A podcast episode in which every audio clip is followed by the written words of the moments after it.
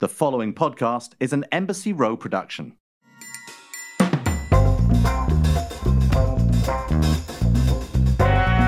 If I could find myself in any room at all, especially a dark room, Tom, it would be with you. My co host of Shaken and Stirred, welcome to another episode of the fabulous Shaken and Stirred show. We are shaking and stirring at an even earlier hour for us right now. And uh, Tom, I've never quite seen you so lit up. And well, not it's just daylight. It's daylight, and I'm just a little concerned of how many assistants you said that to, that darkroom comment to, whilst in a darkroom with them. But then in today's current climate, hopefully not that many. Well, you know what? In the, in the current climate of digital photography, one doesn't need a dark room, Tom. And if you'd come from underneath your rock in the past 20 years, you'd have Ah, realised we've moved away from something. photography with film. I'm gonna, I'm gonna hold you up on that. Film is coming back. in Oxford. Everybody? Well- I've got someone at the moment um, photographing, doing a year cycle photographing my place and what we do on it and all the people here. And he has the old traditional silver print or whatever they're called. He actually has a darkroom and develops all his own pictures. He also shoots digital, but I hate to tell you, Tom, this doesn't really mean that it's coming back. apparently sales of traditional film are on the up and rising rapidly. But you should know this because you're apparently a photographer. Well, that's what you say on Yeah, I, I'm a digital artist, actually. You know, Okay, um, you know, it's how I like to describe myself. piss These- artist. you know, piss artist is what you are. Um, although I, I probably could take that title as well. I might add that back to my social media bio, um, piss artist extraordinaire. Um, but it's definitely going to appear, I think, on Shaken and Stirred for both our bios. Tom, what are you drinking, old boy? I am. Well, it's for once. It's the sort of cocktail hour. It was early in the evening, so I picked something refreshing and classic and my favorite. I'm luckily I've only bought. I can only make one of them when I'm sitting here for the next hour because any more than one and things start to go wrong. But I am drinking a classic champagne cocktail. Oh. So, with my favorite champagne, my Bollinger, Which is uh, Bollinger. um, sugar lump soaked in bitters, a little uh, a finger as opposed to fingering of, of brandy. Am I allowed to say that? Sorry, John. your expression on your face. I just watched. Sorry, I just watched recently one of our Instagram things. I was appalled, and I hope my mother doesn't ever watch it. Anyway, now she can't um, watch this one either, by the way. It was going so well. All we were talking about was a champagne cocktail, and somehow Tom once again introduces the subject of fingering. I'm so sorry for all of you out there. sorry, Yes. sorry, sorry. See that. It's a bit early as well. Um. Anyway, and then champagne. So brandy, champagne, bitters on a sugar cube. Absolutely delicious. And a proper about- cocktail. A proper cocktail. I love that. That's delicious. And it always reminds me of you when I hear of a champagne cocktail because you've served them to me many, many times in your house. And I know exactly where you're sitting. And I've had one in there with you and you make them in the most delicious manner. Well, I was sort of wondering too, because this is a little earlier. Because this is, I'm in New York right now, and I know you could be listening to this podcast at any time, at any point, and we try to make a point of having a drink no matter what, because it's five o'clock somewhere, people. So, regardless, I, even though it's seven o'clock for you, half the time it's 10 o'clock at night. God knows what. I'm the only one who's normally five o'clock. But I made myself, I went and looked. There's a great website called liquor.com. And I, I, I love it. I go there for a lot, a lot of resources for, for when I'm looking for making cocktails, liquor.com. And uh, I was looking up seasonal and bright and fruity summer libation came up and it's called the ruby patch. Uh, and this is what it looks like. It sort of looks almost like a sort of orangey colored sort of deliciousness with and i've got a black currant and raspberry seasonal fruits that i got from our local uh, sort of off the road sort of shack where they sell various fresh fruits and things that they picked. Now it is rather interesting because it took a lot of work to make it uh, it's a vodka based drink, and I, I use Ketel One. And you, what you do is, I, I got. Have you heard of Numi? It's a, tea, a make of tea. Well, they make a ruby chai, a ruby chai tea by Numi, and you. It's a rooibos type of tea, and you, you actually steep two shots of vodka, and you, and you put the tea bag in it, and you leave it for like ten minutes for the tea bag to infuse into the vodka and you actually get a flavored. I never know why I never thought of this before, but it's the first time I've seen reading it. Yeah. You, you can make your own infused vodkas, and it was through a tea bag, And uh, so now I'm thinking, my head, my head sort of went, oh my goodness, I could make rose hip, I could make mint, I could do all these flavored drinks. So it was a this, and it's caffeine free, rooibos tea bag in there. Um, and, and actually it's got a sort of, I got two strawberries, I got some mint leaves, You've got some agave nectar, lemon juice, half an ounce of lemon juice. It's all shaken together with the vodka, with the infused uh, rooibos tea. And here it comes out, and they call it a ruby patch. And I'm going to try it right now. So cheers, my friend. It's cheers. delicious. Cheers. Chin chin. Chin, cheers. Boom. Mm. Mm-mm-mm. Yummy. Oh, it's absolutely delicious, and it is just like they say. It's bright and fruity, and that lemon just goes explodes, and I can taste the mint and by the way, it's fresh mint for my garden as well. How nice. That's uh, how nice. And also, the other thing to, to chuck in here at this particular moment is for those people who are even health health conscious and like a cocktail, uh, perhaps try infusing a bit of green tea once in a while, which has been shown to burn fat and uh, help with the sort of cancerous situation from time to time, apparently, and all sorts of other amazing properties that it has to uh, to basically counteract all the other negative properties that one's probably putting into oneself on a daily basis somehow.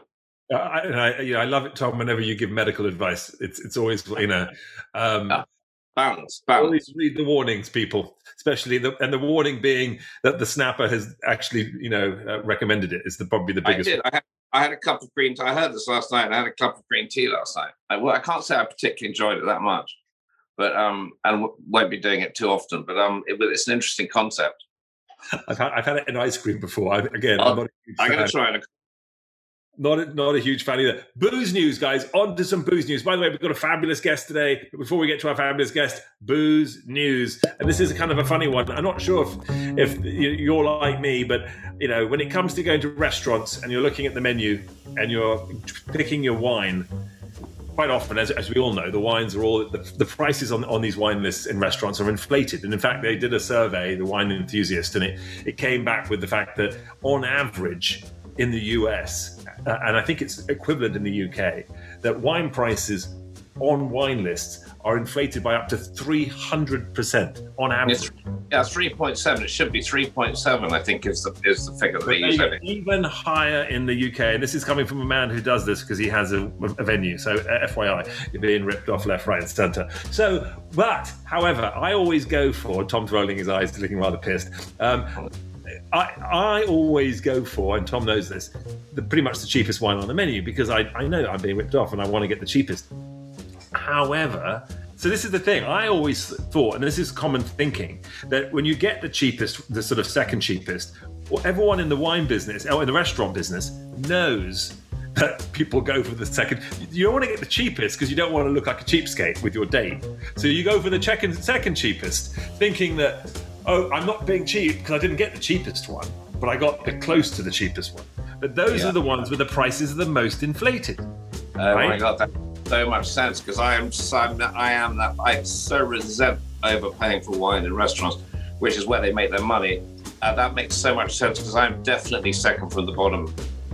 No, kind of guy. second from the bottom. Second from yeah. the bottom. As am I. So, so I'm yeah. exactly the same way. Second's what I'm saying. Are you like me?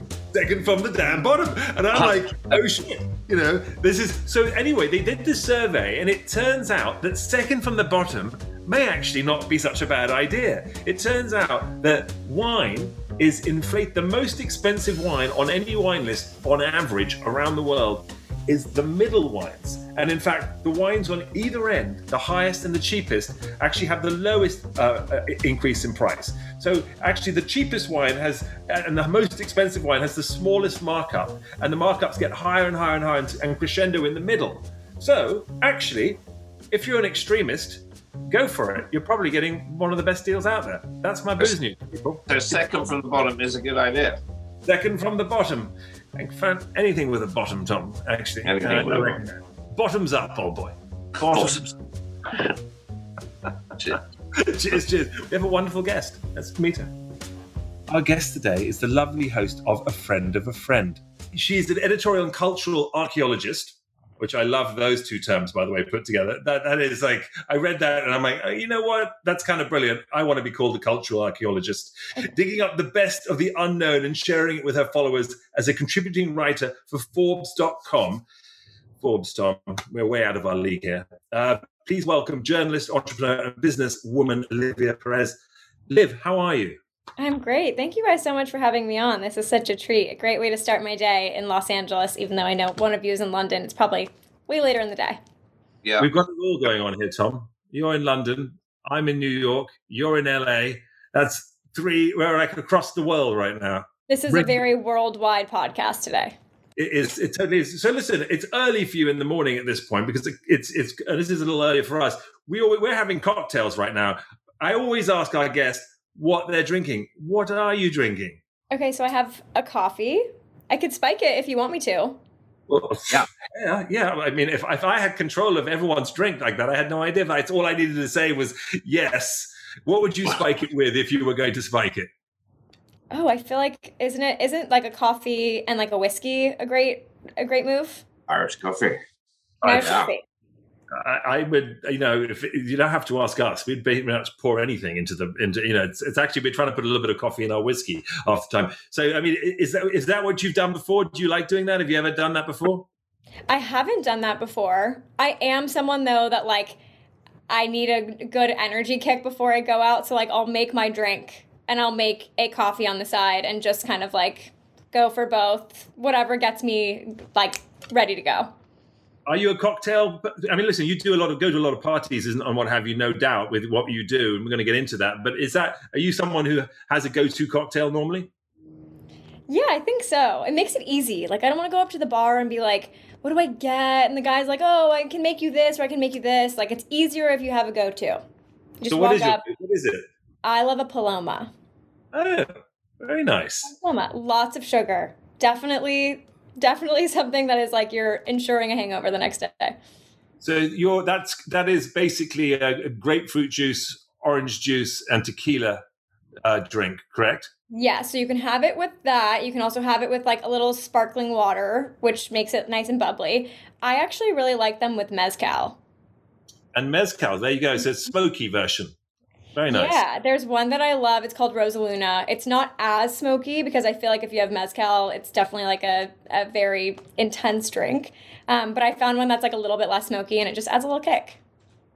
Absolutely. There you go. Yeah. We should try that, Tom. A little Paloma oh, action. Well, well, try try. But where where is the best Paloma? Where which, which place makes the best Paloma? In LA, I would say San Vicente Bungalows has a really good one. They make it in like a fishbowl, which is like a lot for me, but it's still really good. There's a lot for um, anyone. yeah, like the fishbowl drinks, I'm like, oh god, I'm that person right now. Um, but they make a really good one. Uh, Sunset Tower makes a great one. But you know, I can make one at home too. I just, you know, mezcal, grapefruit juice, little soda, lime, call it a day. So soda lime. So you don't go orange juice as well. You just go grapefruit juice. I'm always curious. It's, I've made them before, but I think I've put and they're like with so many of these drinks, they're little you know things you can change and, and tweak. But it's the grapefruit that really makes it the paloma, isn't it? That's the totally. The, yeah, the you could of... do orange juice, but like I feel like I don't really need it if I have enough grapefruit juice in there. Nice. I like that. No, it sounds yeah. sounds delicious. So look, you're the founder of a friend of a friend. Now you created this apparently whilst at college, whilst at NYU. Is that true? Is, yeah, it is true. How, how, did that come about? What was the? What, it was just like you were trying to get into parties, or you were like, I'm going to write about these things. I mean, what what was that about? I love that. That's your instinctual. Like, why did you start this? Because I wanted to go to parties. Um, no, well, it's absolutely. You're a college student. You want to figure out where to go. Totally. Well, now in its form, it's a podcast that I host every week. But really what it started as i was in college i was 20 years old i had just moved to new york two years prior and when you go to nyu you're really in the hub of the city and there were so many incredible people, places, things that I was learning about. And I really feel like startup culture was kind of at its peak in those years when I was in school. Um, and I wanted to write about them. I was kind of tired of going on the generic websites and seeing the same places get written about over and over again. It was like the same list, the same people. And I knew a lot of other NYU students also wanted this like hub of cool creative things that they could do that were affordable, fun, and accessible. So part of it was a lifestyle blog where I was writing about food, fashion, beauty. And then the other side of it, I was interviewing cool creatives that I was meeting in the city. And that actually is what inspired the podcast today because that ended up being our gem. People loved these interviews where they were getting introduced to somebody new that was doing something really fucking cool that might not be as mainstream, but would inspire them to maybe go do something of their own or give them kind of an access point to see a passion or something that they're excited about in. So that's why we have the podcast today. Comes out every Monday. We've had incredible guests on there from Mag- Maggie Rogers. If you're watching Mare of Easttown right now, our last guest was someone who's on the show. Um, and people always ask me, what's the show about? And it's really just about me finding people that I think are doing interesting things and I want to share them. Which is the reason why, Tom, neither you or I have been asked to be on the podcast. well, I'm on your podcast now. We could do a little pod swap you know, that, that's basically she said new and interesting luminaries and what have you, and all these current cool people. And then you know, there's you and I back in our you know drinking old cocktails, hanging out. You know, sort of we're like the you know the Muppet Show. We're like the two old men in, in the seat in the seats, sort of grumping about everything that's going on on the stage. That's basically. I think I could call you out. You're more the after party, which I like. Love that after party is always more fun. You've got the drinks, you've got good conversation. You know, it's good. Um, uh, we're the after, after party, afterthought, Nige. You're the afterthought. And by the way, you're, you're, you're after and I'm party. That's how we're going to do this. Right? By the way, those two old people in the Muppet Show were called Waldorf and Astoria for, for your reference. If you don't remember, so you know, ha ha. I don't know if that's supposed to be some funny in joke, but no, yeah. Olivia, his his great grandfather is Waldorf Astor. Um, and so, hence, Waldorf Astoria uh, is the name of those two ca- characters in the thing. Yes, right. everyone, there you go. It's all true. It all comes back. Ultimately, it all leads back to the snapper. Um, Love that. Yes, as does he. He loves it as well. So, I, this so really what that, describing the podcast it, it is it is actually interesting how many people you've you've interviewed a lot of great people a few of which have actually and I looked at the list have appeared on this podcast too Hannah Bronfman for one oh, um, yeah we love Hannah, and uh, you know she's had a baby and what have you, and she's she did. She was actually the first guest we ever had on the podcast. So please don't go listen to that episode because I was just figuring it out. But go listen to it because she's also an incredible entrepreneur and she says she's ama- some amazing things. But you never forget your first podcast episode.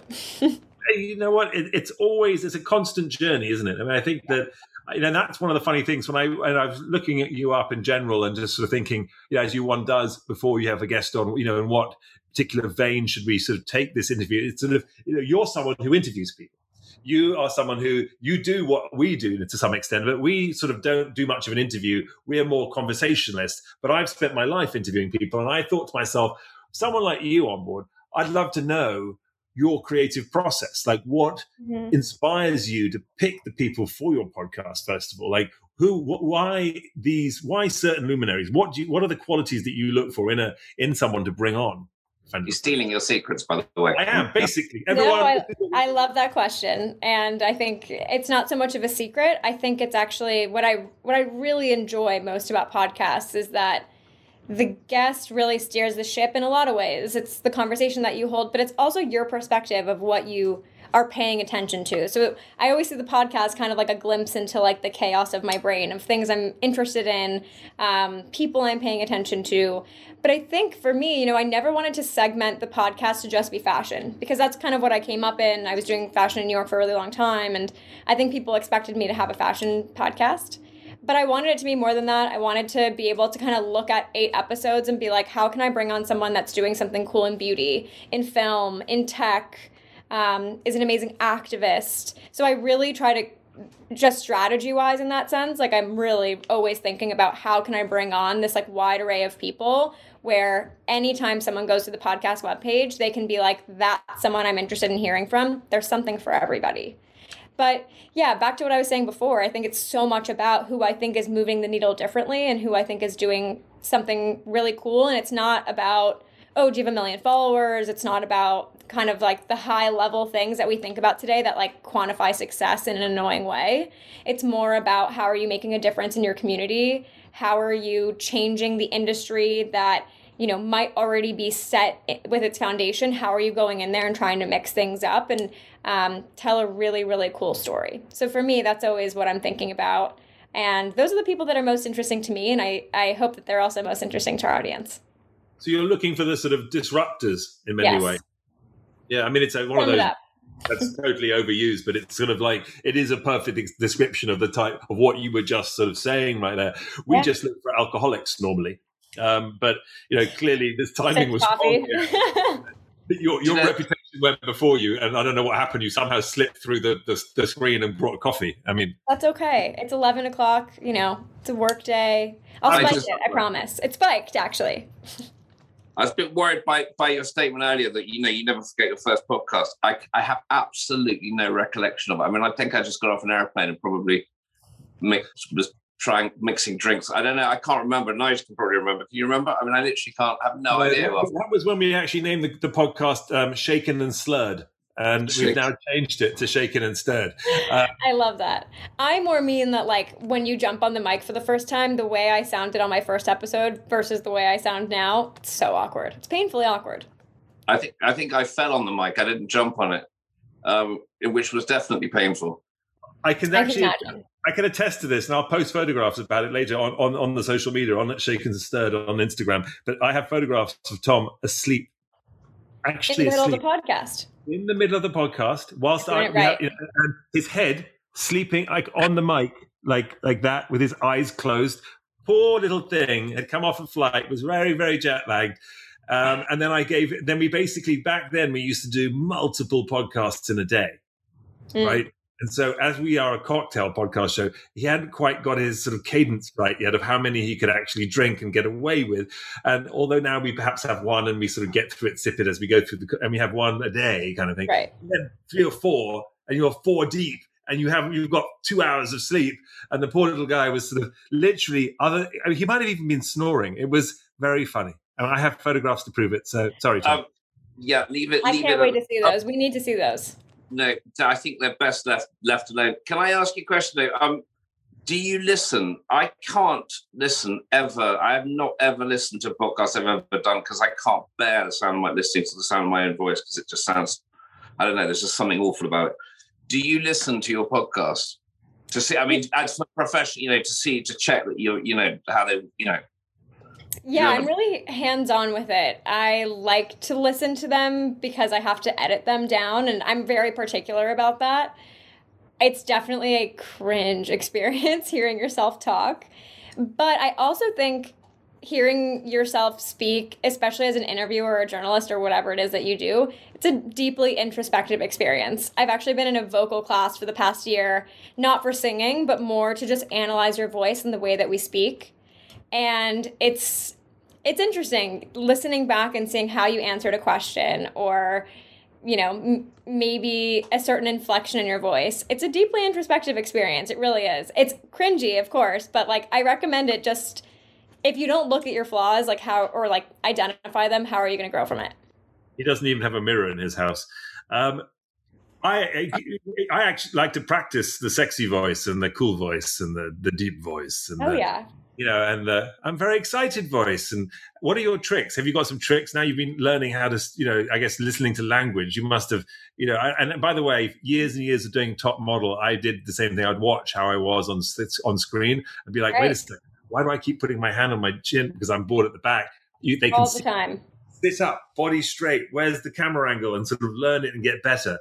So, what what what what tricks have you learned as far as how to project or how to sound? Even? Ooh, I do a vocal warm up every morning to begin with. It's actually amazing how and it's just been helpful for for life in general. If you're someone who talks really fast and annoyingly like me, it's a good moment to kind of just like warm it all up. It actually makes you feel a little bit more controlled in your voice. I think the like gestures, like you were just saying, like if you're like this, like the hands, I talk with my hands, I'm like very animated. Like those are all things that I think I've had to like build some sort of practice for myself. But I also think like to each his own. Like if the animated talking hands is like part of your bit, go for it. For me, it's very distracting. So I've had to, again, like do these little tweaks within my work. And the only way I've been able to find those tweaks is by watching back. So you know, like I think you can find a healthy balance. I know hearing your voice sometimes is a nightmare, but find a healthy balance in there. Did you just say that you're do you find hand gestures distracting? Literally, did you mean that when you talk and you do hand gestures, you find your own hands distracting? Could you imagine? No, I just no. think that I'm like exerting energy in the wrong places. Right. Right. Okay. So yeah, like like right, it right. gets me riled up. Whereas it's like, okay, figure out what you want to say, stand by that statement. It doesn't need to be all of this. You know, this issue with hand gestures uh, is, in fact, if you're doing a recorded show, and for example, you're wearing a leather jacket right now, I can hear you squeaking. Yeah. I can hear the leather squeaking. So when you're trying to edit the show and someone does it, and you you'll get guests routinely who do something like that, and then the fabric, and all of a sudden throughout the entire show, you've got this little thing which is, and if you're on a podcast, of course, you're deeply intensely listening to the whole show, then yeah. the noises can be really become massively amplified, and it's like someone who's a who's a, a table banger you get some people who constantly bang the table. Or yep, I had that a couple days ago. I had someone who was banging the table, and then another person who there was like the Poland, not the Poland Spring, um, the Mountain Valley water bottles on the table, and you know how you can like peel off the plastic. I think he was a little nervous and he was like peeling at the plastic and it was like ending up on the table and like moving around as he was talking or like he was ripping it off. And I I I think that's totally fine for like a standard interview, but I don't think people really understand like the minutia of a podcast. Like you can literally hear every click. Every you, click. are you doing? Sorry, can I just ask you? When you say so, are you editing all? I mean, are you editing from start to finish every podcast you do? You're literally are you that hands on that you're doing everything? So I don't do the actual audio edit. I sit down, I tr- get the interview transcribed, and I go through and I pick out the timestamps and the moments where um, I think it, it can either drag on or be really long. I'm a little bit intentional about like how long an episode is. So I do that part, but then I have a producer who actually takes out the audio bits. My God, I listen. You know what? We've got, um, uh, you know, Embassy Row listening to this podcast right now. I hope they're listening to this because I'm feeling extremely unprofessional right now. Nice. I mean, Tom, I've been editing it with them all this time since the beginning, and I make sure that all the parts where you are most ridiculous are front and center. And I'm glad that you've never listened to it Never listen to you it. You guys are making me want to co-host right now. This is great. this is actually what's happening. This is an audition. This is actually an audition for the new for the new season. That's why she has books behind her. I, I was trying to. I said, her, "Do something similar to Tom." I sent her a photograph, and I'm a bit concerned of the fashion book and the Saint Tropez Soleil book, which. Uh, that one know, deeply concerning. Deeply concerning. deeply uh, concerning. I just got it, and like I, I love books. I get like so many of them, and I like that one went right there because size wise it fit. And then the other day I was like looking and I was like, no, I no, no. but, but, you still left it there, so you know it can't be all. And meanwhile, you put all your sort of math homework books from uh, below with the, in the red underneath. You know, so for some reason they they remind you know me. so interesting. Those a lot of those red ones are like mathy smart ones. Maybe like the red people go for the red with the mathy smart. I don't know. The red, red says math. It's like it's well, just, my books are color coordinated. Look, I did notice. Trust me, nothing is lost over here. I, am looking at it all. I see all the. Now, after we get on this, I will never be able to look at the Saint Tropez book again. Okay, well, it's, it's a beautiful um, Assouline book, though. It is. It yeah. is indeed. And I know the book, but I but it's just it's right next to your head, and it's saying, "Please take me to Saint Tropez, and I need the sun." You're, you're, you're channeling. You're channeling. Yeah. I'm manifesting. My you books are. behind me are a manifestation.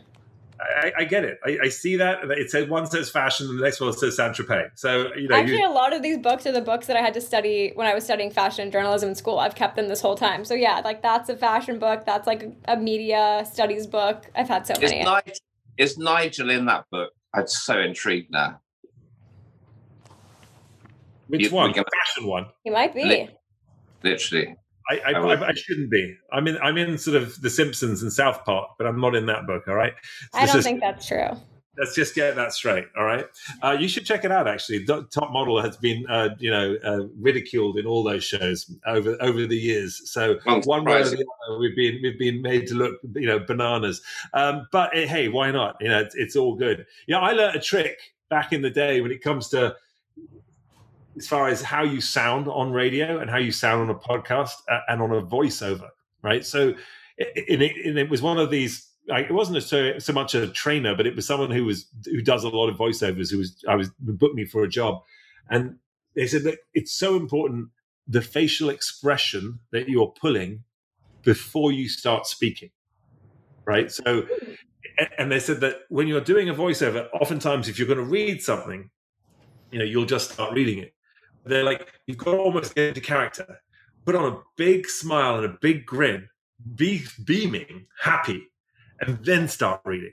And yeah. that will change the entire inclination of the way you read, do your read. It'll be upbeat. Otherwise, you have to sort of, it's like a car starting from zero and going fast. You're sort yeah. of already moving, you know?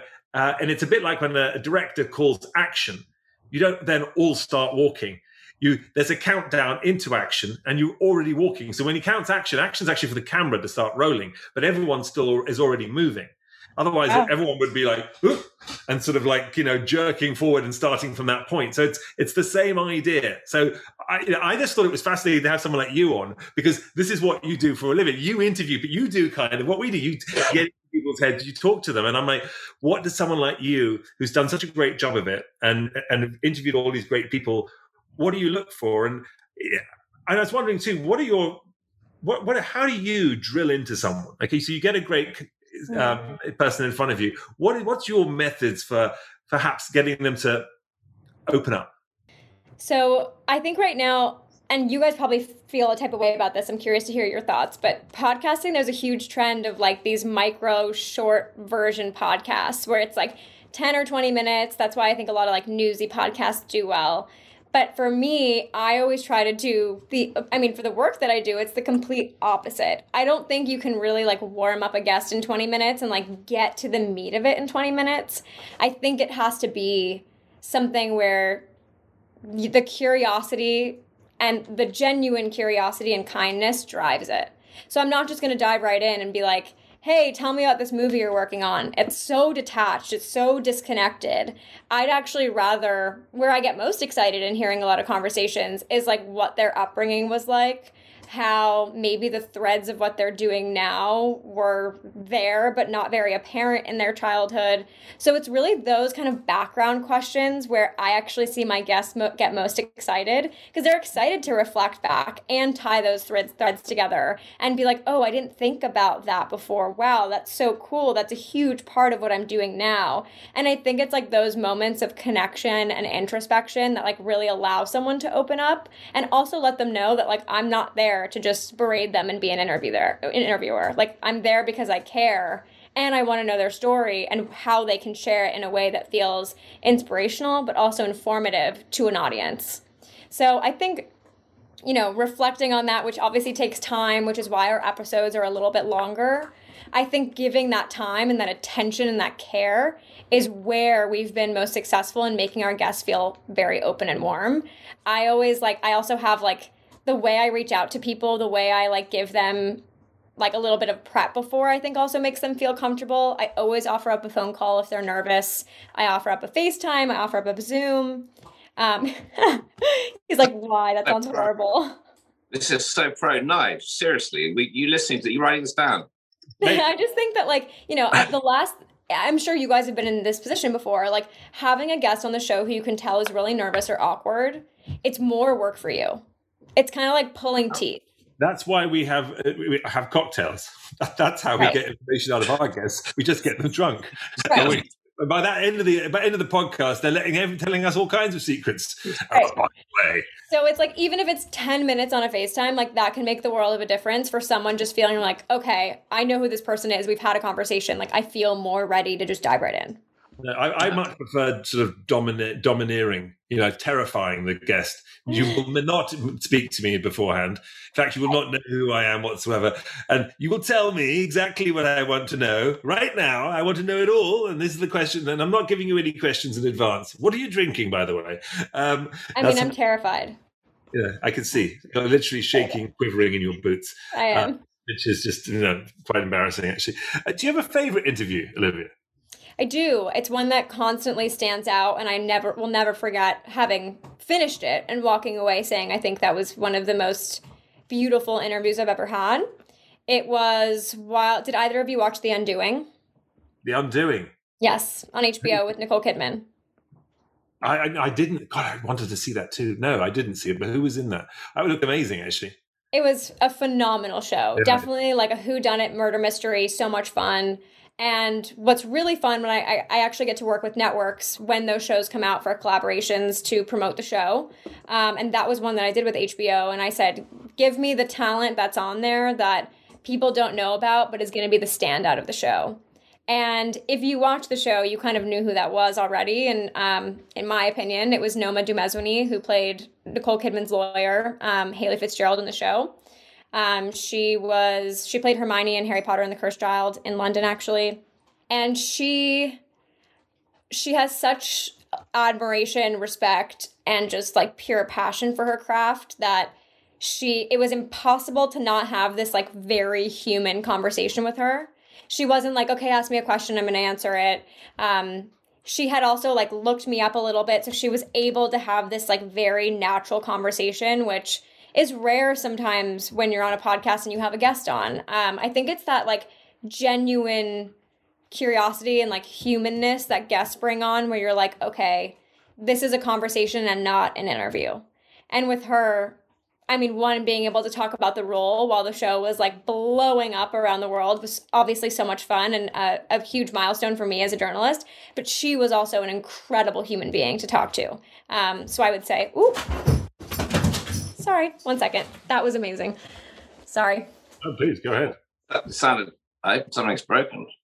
No, something's not broken. You okay? There we go. Oh, I have a five month old puppy who's the cutest thing in the world, but he is very confused at some of the tech in this room and sometimes will like push it and be like, But what are you? And then it falls on him. Oh, is he okay? He's totally fine. Yeah. Sorry about that. No, no, no, no. That sounds just like Tom normally when he's in the recording studio. It's very similar. Falling, things falling over, messes everywhere. You know, yeah. pushing buttons. And what's this? And, you know, oh, it's an ejector seat. Um, and yeah. Um, no, you, you, know, you do a lot of. I know you've done a lot of travel, and you you do a lot of travel in general. Do you find that interviewing people on location and the the actual location itself helps the interview or affects it in what way? You're nodding. I want to know how and what. Oh, but I'm sure both of you have felt this way with the work that you do and like having to go on Zoom. There is nothing that beats in human in person connection and an energetic connection. And, you know, it's been tough in the past year to have to do all of my shows virtually. There's that like intuitiveness that's just missing of being able to be like, okay, I hear what you're saying, I connect on what you're saying. And so, yes, I do find that anytime I'm able to go and be with someone in person, I will take the flight. I'll, I'll, I'll like bake it into the budget to be able to go do that because it's just the interview is a thousand times better I also mm-hmm. think people like to see video content. People like to see people together. I think we're kind of in this moment of like extreme Zoom fatigue. So, yeah, anytime I can do it, I love it. And I think, I also think for a guest, it makes the world of a difference if you can put a real face and like a person um, in front of it instead of a, a Zoom screen. So, yeah, anytime I can, I do. Are you able to start traveling again in America? I mean, outside of America, is, is it is it sort of are you when when do you anticipate? How long? How much? How many more podcasts have you got before you can literally do a fate? You know, go travel. I'm actually going on my first travel pod in ten days, so that's very exciting. But I'm just going to New York. Um, but I feel like in the US, I don't know, I see a lot of people going like down into Mexico, like that's fine. I haven't seen any European travel unless I've like seen it, people doing it for work, but I don't know. Are you guys allowed to come to the US yet? Yeah. I don't know. I, I mean, I, I you think are allowed. you are allowed. The problem is getting back into the UK after getting back in. It's, I have it, been like the the news cycles and the things we're allowed to do and not allowed to do since for like the past five months have been extremely confusing for me. So I'm always like, can I do this? Yeah, we have a sort of traffic light thing where we have green countries, amber countries, and mm. red countries. Um, right. Your kind of government's like, well, you can go on holiday, but we kind of advise you not to go to an amber country in case we turn it to a red country when you're out there, in which case you actually can't get back at all. Right. You know, I mean, so, so and frankly, do you know something? I've got to say, I'm really, I'm gonna, I'm gonna put this out there. It's probably gonna make me very unpopular, but I mean, seriously, like holidays, like the last, they're surely not a priority. I mean, personally, I don't know. I've got a kind of an events business over here, which has obviously been completely shut for however long. Now, if people are telling me that you know we're not going to be able to open up our events thing because people have started traveling and they're bringing all sorts of things back into the country Uh, holidays i mean i don't know maybe holidays are that important but for me it's like a, it's like it's it's kind of the furthest thing from from from from my mind from from my mind i don't know but i mean you know looking at that book on saint tropez that this time of year normally you know i'd love trip down to Juan Pan and you know just that sunshine and oh god, I mean we all miss it, right? Yeah, of course. And I hear what you're saying. How like, you know, if you're not able to like go back to business yet and the fact that people want to go on holiday and come back and that's affecting your work yeah. And your ability to get back to work, like yeah, I think that's a little bit of backwards thinking. Um, yeah. but hopefully we find a, a solution to it all and everybody can open back up safely and get back to doing what it is they want to do have you found there be there are certain locations though not just being in person but the actual location itself lending itself to the podcast or to the actual interview. As in, for example, with Tom and I, there are certain bars that have certain romance to them or have certain drinks that were created in them or you know, the bloody mary was created at the st regis hotel in that bar and and it's known for it. It's where the very first ones were first made. And so there's actual sort of the bar themselves the location itself has a story has a narrative that can somehow play into it. Do you ever work that angle too? I mean, my dream is to work that angle, to be able to bring someone into like a living room type setting. I think that if you can bring someone into a space that lends itself to not a professional setting and feels like you are genuinely just sitting down and having a conversation, that's where you will probably see more success and more comfortability in it. But on the flip side of that, it's a logistical nightmare like getting all the equipment in there, making sure it's soundproof, or like making sure you're at least getting good sound to an extent. Um, so I think you have to figure out like what you're able to balance and what you're not. So look, you describe yourself as a nomad. Um, where in the world has been your favorite place to travel to? Let's go there. Have you oh had a favorite, favorite destination? Great question. I mean, okay, can we refine the question? Like, are we talking about for vacation? Are we talking about just for like has there been somewhere that's just? I mean, I, I think we're all missing travel. We talked about it. Yeah. Like, I'm a great traveler too. I've spent my life on the road, and there are places to me that you know. My son just the other day, like literally two days ago, said to me, "Dad, just we want to walk," and out of nowhere, he said, "You know, my favorite holiday we ever went on was when we went to Sri Lanka as a family, and you know, I've never forgotten because you know he." The animals, the culture, the you know the religion the the beaches yeah. the jungle like some places sort of have it all you know i'm just yeah. curious if there's anywhere for you that that just struck a chord that you're like you know what? That moved me. That changed me. That was a you know defining moment type of thing. So I have two. I would say the first one, when I was in high school, I traveled a lot. I did a lot of um, service work around the world in different countries. And one of the ones I was in was Cambodia, and we went to Angkor Wat, and I think you know I was so young, I was 17 years old, so I think to see coming from LA to just immediately have that culture shock of knowing that that's on the other side of the world wasn't was deeply overwhelming for me, but it's also a beautiful place with like so much vibrant culture um, and so many kind of like different different things to experience and i just i really loved being there. The people were so kind um, and it was just like the history that's there was was really beautiful to be able to experience as well the other place i would say which is like you know pretty a bit more accessible is copenhagen. Um, i started going a lot for work a couple years ago and i just think that the way that that city operates and the way that people really like live and coexist there together is really cool. Um, i love how just eco-friendly it is like I, last time I was there, I was walking through a park and they were planting fruit trees for people to just be able to like grab an apple off the tree and go about their day. And I think that like that community element of it is really beautiful. Everyone's on bikes. There's something really beautiful about that. And as a fashion lover, it's been really cool to see that scene really blow up and see a lot of creative talent come out of there. Um, so I just love that city. I think it's a really cool place to explore. There's so much there um, to be able to to really kind of to be able to experience.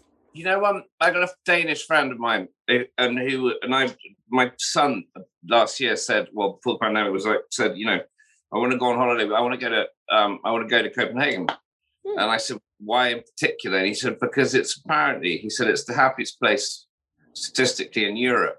And I, I then rang my Danish friend up and said, apparently Denmark is supposed to be, which I said I can't really believe because I mean it does get quite dark there quite early, and you know, yeah. Strange. Anyway, he said, well, he said, well, it, well, I think it is statistically, and, the, and he said the reason is, and this is terrible, and I'm probably going to get sued. But I mean, I'm going to uh, apparently.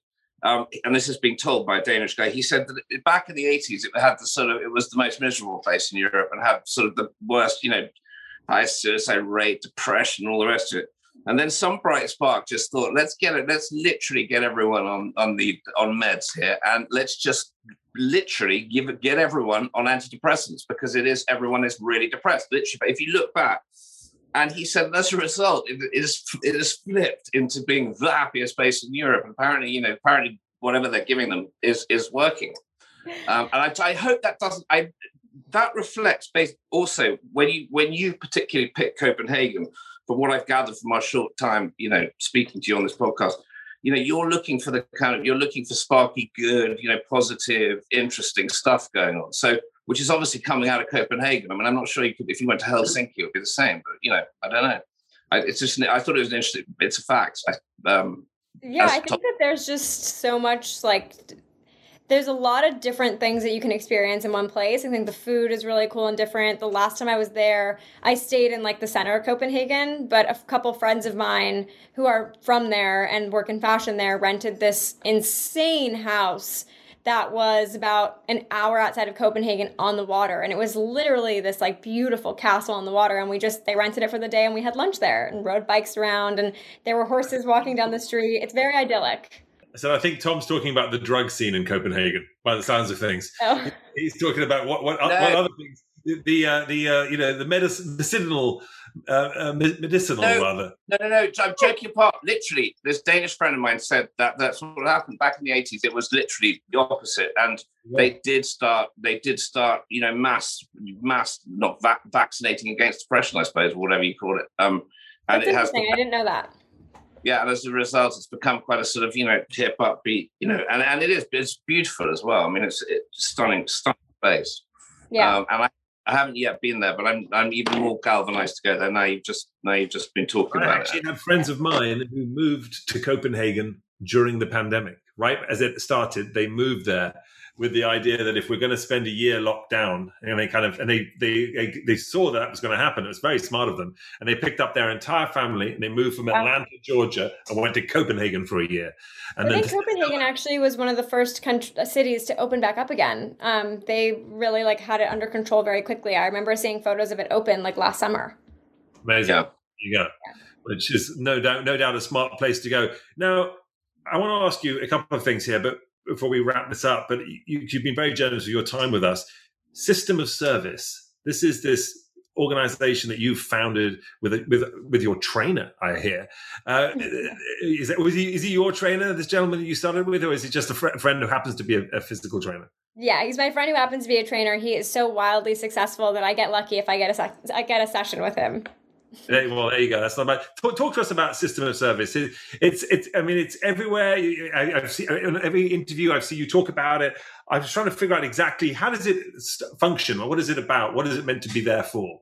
Yeah, I'm sure it's actually quite confusing because it's been an interesting year for us. We we started a few years ago, but what had happened was we were both just really frustrated. I think with a lot of things going on in the world. Trump had just been elected into office, and there was obviously a lot of um, anger and confusion online. I think something really beautiful that came out of that was a deep sense of community and people being way more um, politically vocal. But there was also this trend of this kind of like disconnected, like, I'm just going to donate to this place, send through a Venmo or send through a PayPal, whatever it is, and then be able to kind of walk away and, and feel good about that. But we both felt it was kind of a disconnected way to be of service to people. Um, we both grew up being very on the ground, hands on people who um, gave back a lot in our community. And we always found it so interesting that that was something that was just like a requirement in high school. Like you had to do community service hours to be able to graduate. You had to do community service hours in college to be able to graduate. But it's not something that is continued or really like in, it's not something that feels really centralized as you're an adult. I've had so many times, both of us have had so many times where we've wanted to sign up for something to be able to go and, and whether it was, you know, work in a food kitchen, plant a garden, um, and didn't really know what the situation would be. So maybe we had a little bit of hesitation because it wasn't something that, you know, our school set up for us back when we were younger.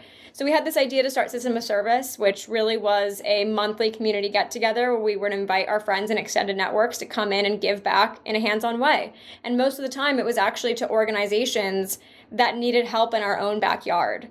Um, whether it was, you know, re completely replanting this beautiful community garden in Brooklyn that really needed the help and really needed the love, or you know, if you live in New York, so many people live in Soho, so many people live around the Bowery, but the Bowery mission is right there, right in the center of Soho, in front of in front of all of it, and so many people just walk by it all the time.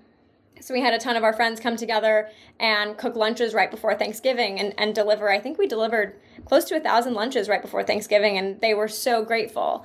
So it, we really just created it as this little touch point for people to feel like they had access to these moments where they were hands on and being able to give back to their community and not just do it digitally through a phone.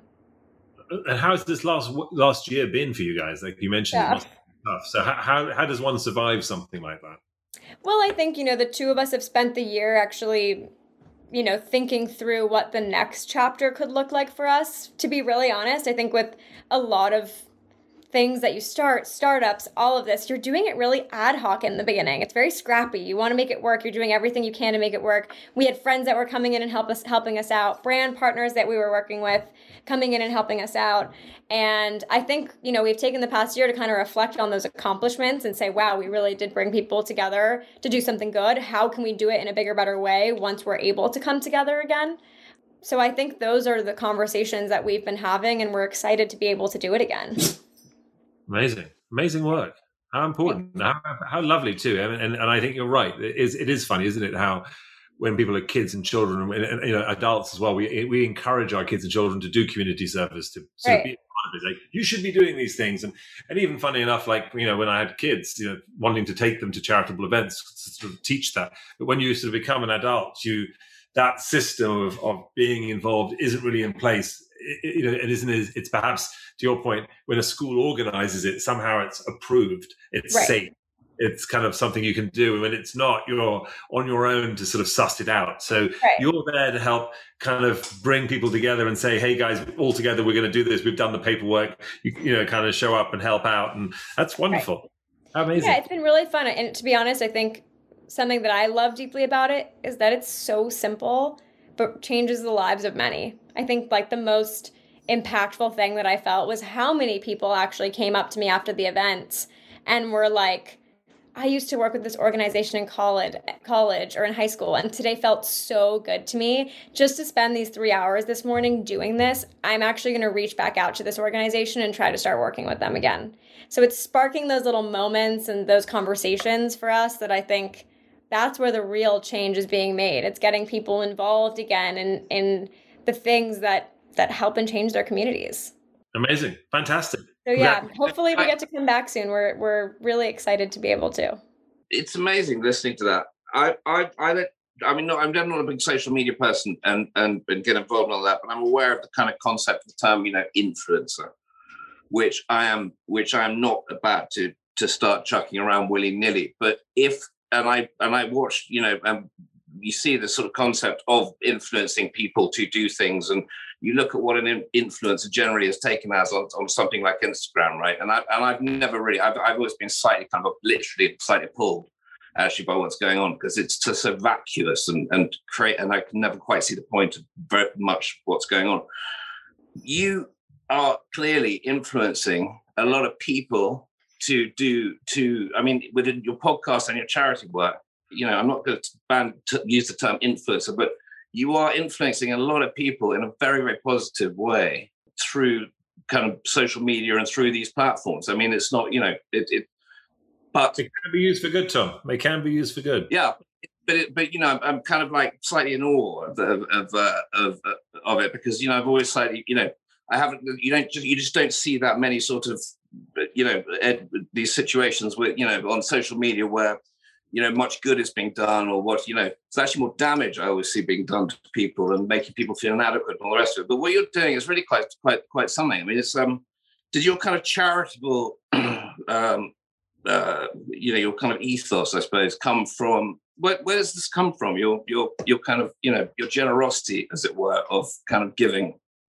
Hmm. Well first off thank you for your kind words because um i appreciate how thoughtful your remarks were in in navigating the word influencer. I think it's been something that, you know, in my industry in fashion has been very wide sweeping and I think um, it's easy to compartmentalize people, and that's something I always try not to do. I'd rather ask the question and say, "You tell me who you are," instead of just compartmentalizing that. So, thank you.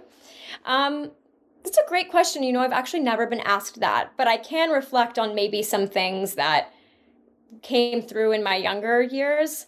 I was like the president of Community Service Day as a kid. I loved it. It was so much fun to me there was something very I liked like the tactileness of it. I liked being able to go there and actually see what I was doing was make it making a difference. But I also think I'm one of five girls. I grew up around a very large dinner table and we all come from different parents and so half most of them are my half siblings. I guess I would kind of relate this back to the idea. I think it really what it's about is community. And it's about not being afraid of community, wanting to foster community, and wanting to be in one. And I don't think that that's something that comes naturally. I think some people um, like to be on their own. I, you know, I think some people might not gravitate towards a lot of community. So for me, growing up in this big family, I think I was instinctually taught to take care of other people and also accept that in exchange. So I, I think it's something that's always been innate in me to want to care for others. I've always been, I think my my genuine like number one personality trait is that I've always been really curious. And I've always done everything I can to chase that curiosity. So I mentioned when I was in high school, I had traveled all around the world doing different service projects. I was in Tanzania helping rebuild a school and teach English English to kids. Um, I was in India doing the same thing as a kid, and I think it was something that I just naturally felt inclined to do and called to do and I'm I'm very grateful for that and if someone's listening who also feels that the best thing that you can do is take action and actually do it because you will learn the most about yourself and you'll learn the most about the world in taking care of others and like my co-founder Joe always says like the best way to take care of yourself is also taking care of others. So yeah, I think it's something that I I think my surroundings as a kid really just facilitated and fostered that natural curiosity and desire to to take care of community.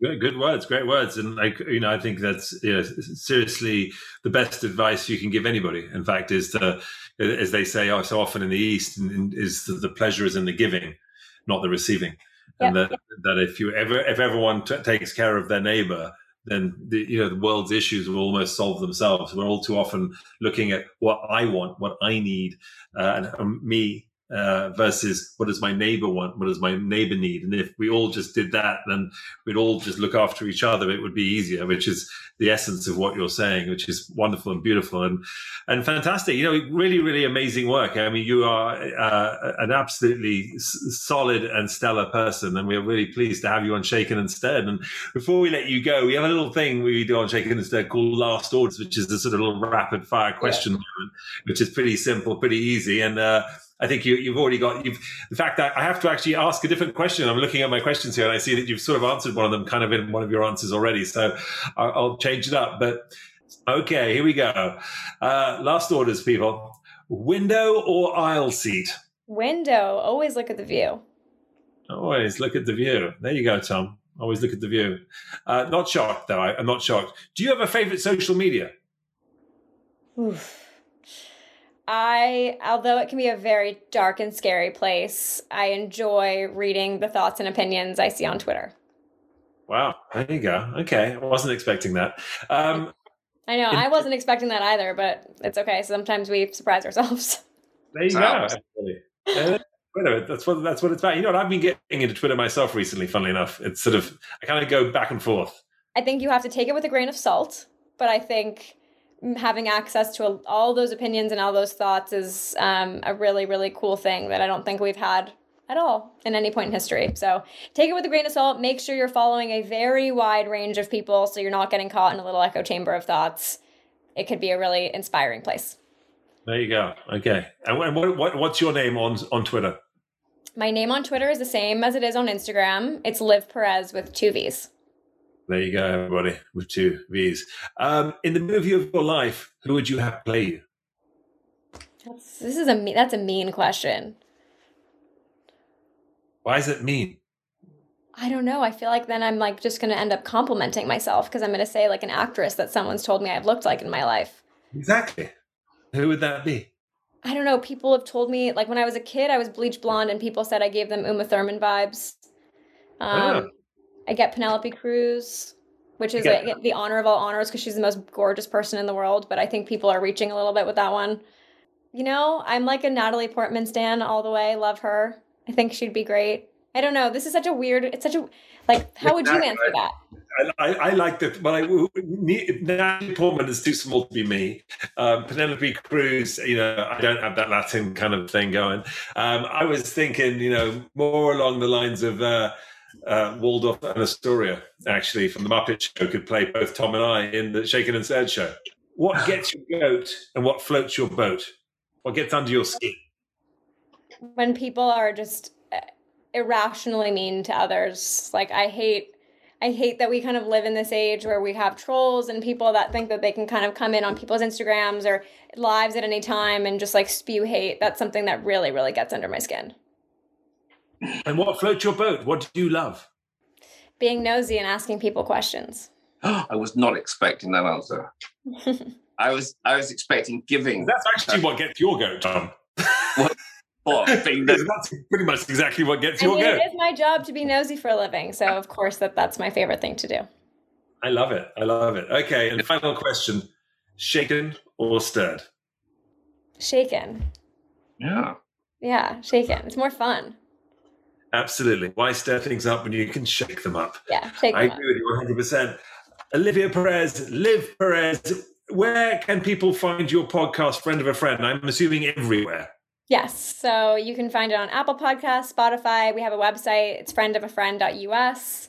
Um, and you can listen to it on all of those platforms. Fantastic. And you have a, a, a, really great following on Instagram as well. And that's Liv Perez. And you said it with two V's? Yes.